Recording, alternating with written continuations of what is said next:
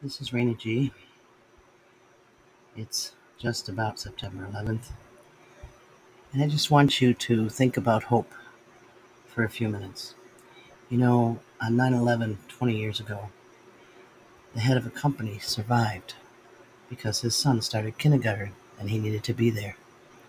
Another man was alive because it was his turn to bring the donuts and he had to stop to get them. One woman was late because her alarm clock didn't go off on time. Another was late, stuck on the New Jersey Turnpike because of an accident, and his life was spared. One missed his bus. One spilled food on her clothes and had to take the time to change them. One's car wouldn't start. One couldn't get a taxi. One went back to answer the house phone. A man who put on a new pair of shoes that morning developed a blister before he got to the towers so he stopped at a drugstore to buy a band aid.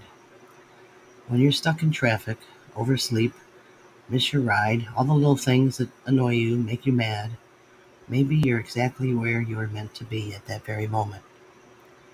Look at the little boy at a baseball game with his dad, standing hand over heart for the only national anthem we have. See the Marine at attention, his immaculate uniform bursting with pride and his mother with proud tears and a trembling heart. Salute the old man as he raises the flag every single morning, knowing only love for his country and for that waving cloth of freedom. Kneel by the graves of those who gave their all, those who, ser- who served so you can live in peace, those who died so you can be free. Then look up. All things are part of something much greater than we know.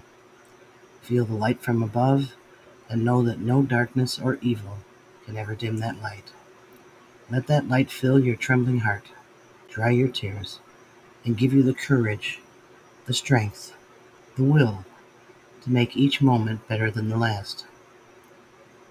Hope can be fleeting, but it doesn't have to be. America will be that beacon again.